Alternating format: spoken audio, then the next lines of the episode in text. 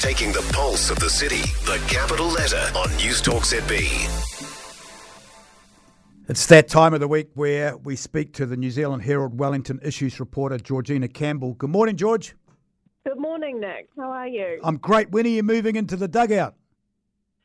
Sorry, what was that? When are you moving in? Hopefully soon. I can't wait to join you in the studio. It's going to be great. Yeah, well, I'm kind of missing you. I thought we were all supposed to be in here together, but you guys haven't turned up yet. Anyway, Joe, George, it seems some of those who were occupying Mahanga Bay have now moved into Scorching Bay after being cleared out by the police. Why can't we get rid of them once and for all? Well, it seems like there will be an occupation um, somewhere on Miramar Peninsula at least for some time to come. So I had a chat um, to the self-described rangatira of the occupation last night, and so it seems that they are moving sort of around the peninsula and that their camp is quite mobile.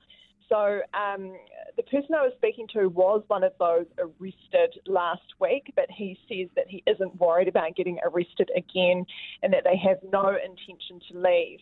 Interestingly, it seems that this group is sort of um, picking up, if you like, on the position of Mau which was opposed to the development at Shelley Bay. Um, now, this group that was at Mahanga Bay and moved to Scorching Bay overnight says they were actually there at Shelley Bay, they were the ones physically camping out on the land and they're sort of accusing the Mau group of selling out over Shelley Bay because, of course, they are now collaborating with Port Nicholson Block Settlement Trust.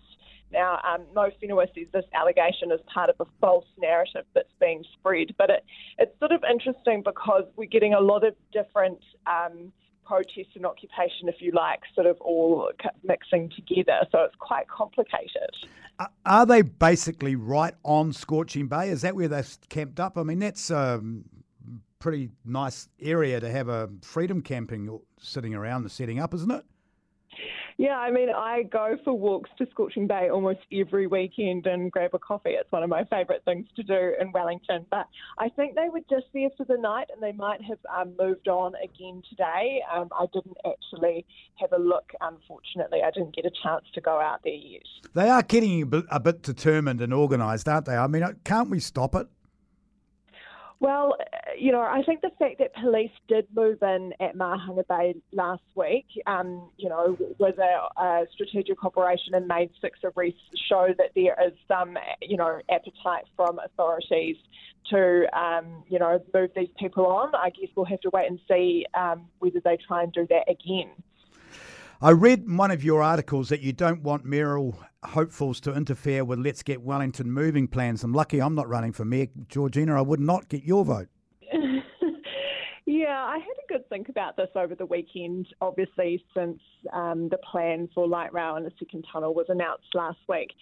And I really just thought, I hope that none of the, the mayoral candidates sort of come out with big policies that really fundamentally mess with Let's Get Wellington moving. And I'm talking about sort of, you know, deciding what's in or what's out. I think we've made the decision about what's being included, and it's time to move past the talk fest onto detailed design and, and, and, spades in the ground. So I don't want to hear about how your candidates are going to relitigate Let's Get Wellington moving.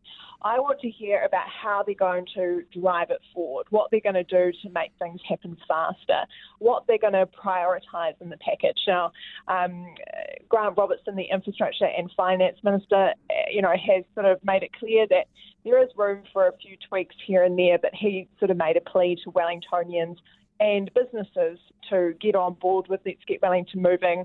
I'm extending that plea to mayoral candidates. I, am not sure whether they'll make that decision before the election because it's got to go to consultation within the council and the Greater Wellington Council now, doesn't it?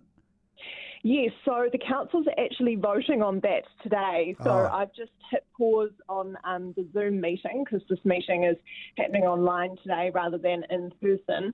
They've just spent um, the last hour discussing three waters reforms and then they'll move on to Let's Get Wellington moving. So we'll know what the councils um, think of of the government's proposal today. I'm expecting both councils um, to support it. Talking about mayoral hopefuls, what the hell's been going on with Paul Eagle's campaign and his billboards? Yeah, probably not how Paul Eagle was would be hoping to kick off his campaign, a stoush over his billboards. Um, so the recent development in this is that um, his campaign team has engaged a lawyer to write to the electoral officer and say the billboards do not breach electoral requirements, and and um, the lawyer has requested that statements alleging otherwise should be retracted. Um, so basically, um, electoral officer Warwick Lampp has asked Paul Eagle to remove his campaign advertisements, and I'm sure a lot of Wellingtonians would have seen around the city big digital billboards. Um, so he says, uh, Warwick Lampp says there's this long-standing election hoarding policy um, that allows candidates to only post advertising signs for six weeks prior to any election. Now, um, basically, Paul Eagle's lawyer is saying that um, that policy doesn't um, relate to these billboards. The council seems to have admitted um, that while they think the policy stands true, it doesn't have much teeth. So I think we'll put this one to bed for the time being. But I would point out that in 2016, both Justin Lester and Nick Leggett, mayoral candidates, had billboards at this time and nobody said anything. There I see. We that's why we have you on the show, George, because you know everything. And talking about that huge big billboard on uh, on the Embassy Theatre, do you realise next time you're walking down Courtenay Place, and I know that you probably think you're too old to walk down Courtenay Place now, but you know, next time you look and see where you can see that full billboard. There's about three spots in the whole thing. It must be the biggest white elephant in the history of the world because you actually, apart from parked right by the lights or sitting in the taste, tasting room pub, you can't see the full billboard in, in more or less anywhere along Courtenay Place. You see segments of it. Anyway, lastly, George. That was my rant for the day, by the way. Lastly, George, why is the Infrastructure Commission saying that its preferred Let's Get Wellington moving option is counterproductive?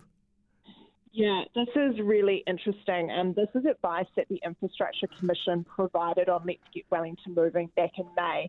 And it's saying that the preferred option that the government announced last week is fundamentally counterproductive to achieving national carbon reduction targets. So, really interesting to see this advice.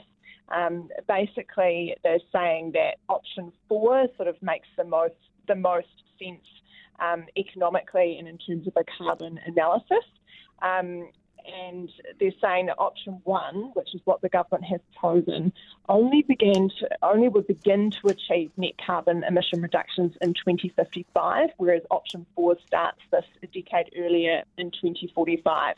Now, I would really recommend that um, listeners get online um, and read the story on the Herald. It's really interesting, but the report is quite complicated. What are you working on right now, George? What are we looking forward to in the next couple of days in New Zealand Herald? Well, as soon as I um, finish chatting to you, Nick, I'm going to um, hit play on the council meeting. Um, who knows how long that will go for? As we know, that can go for quite some time. So we'll hear about Three Waters today. Let's get Wellington moving.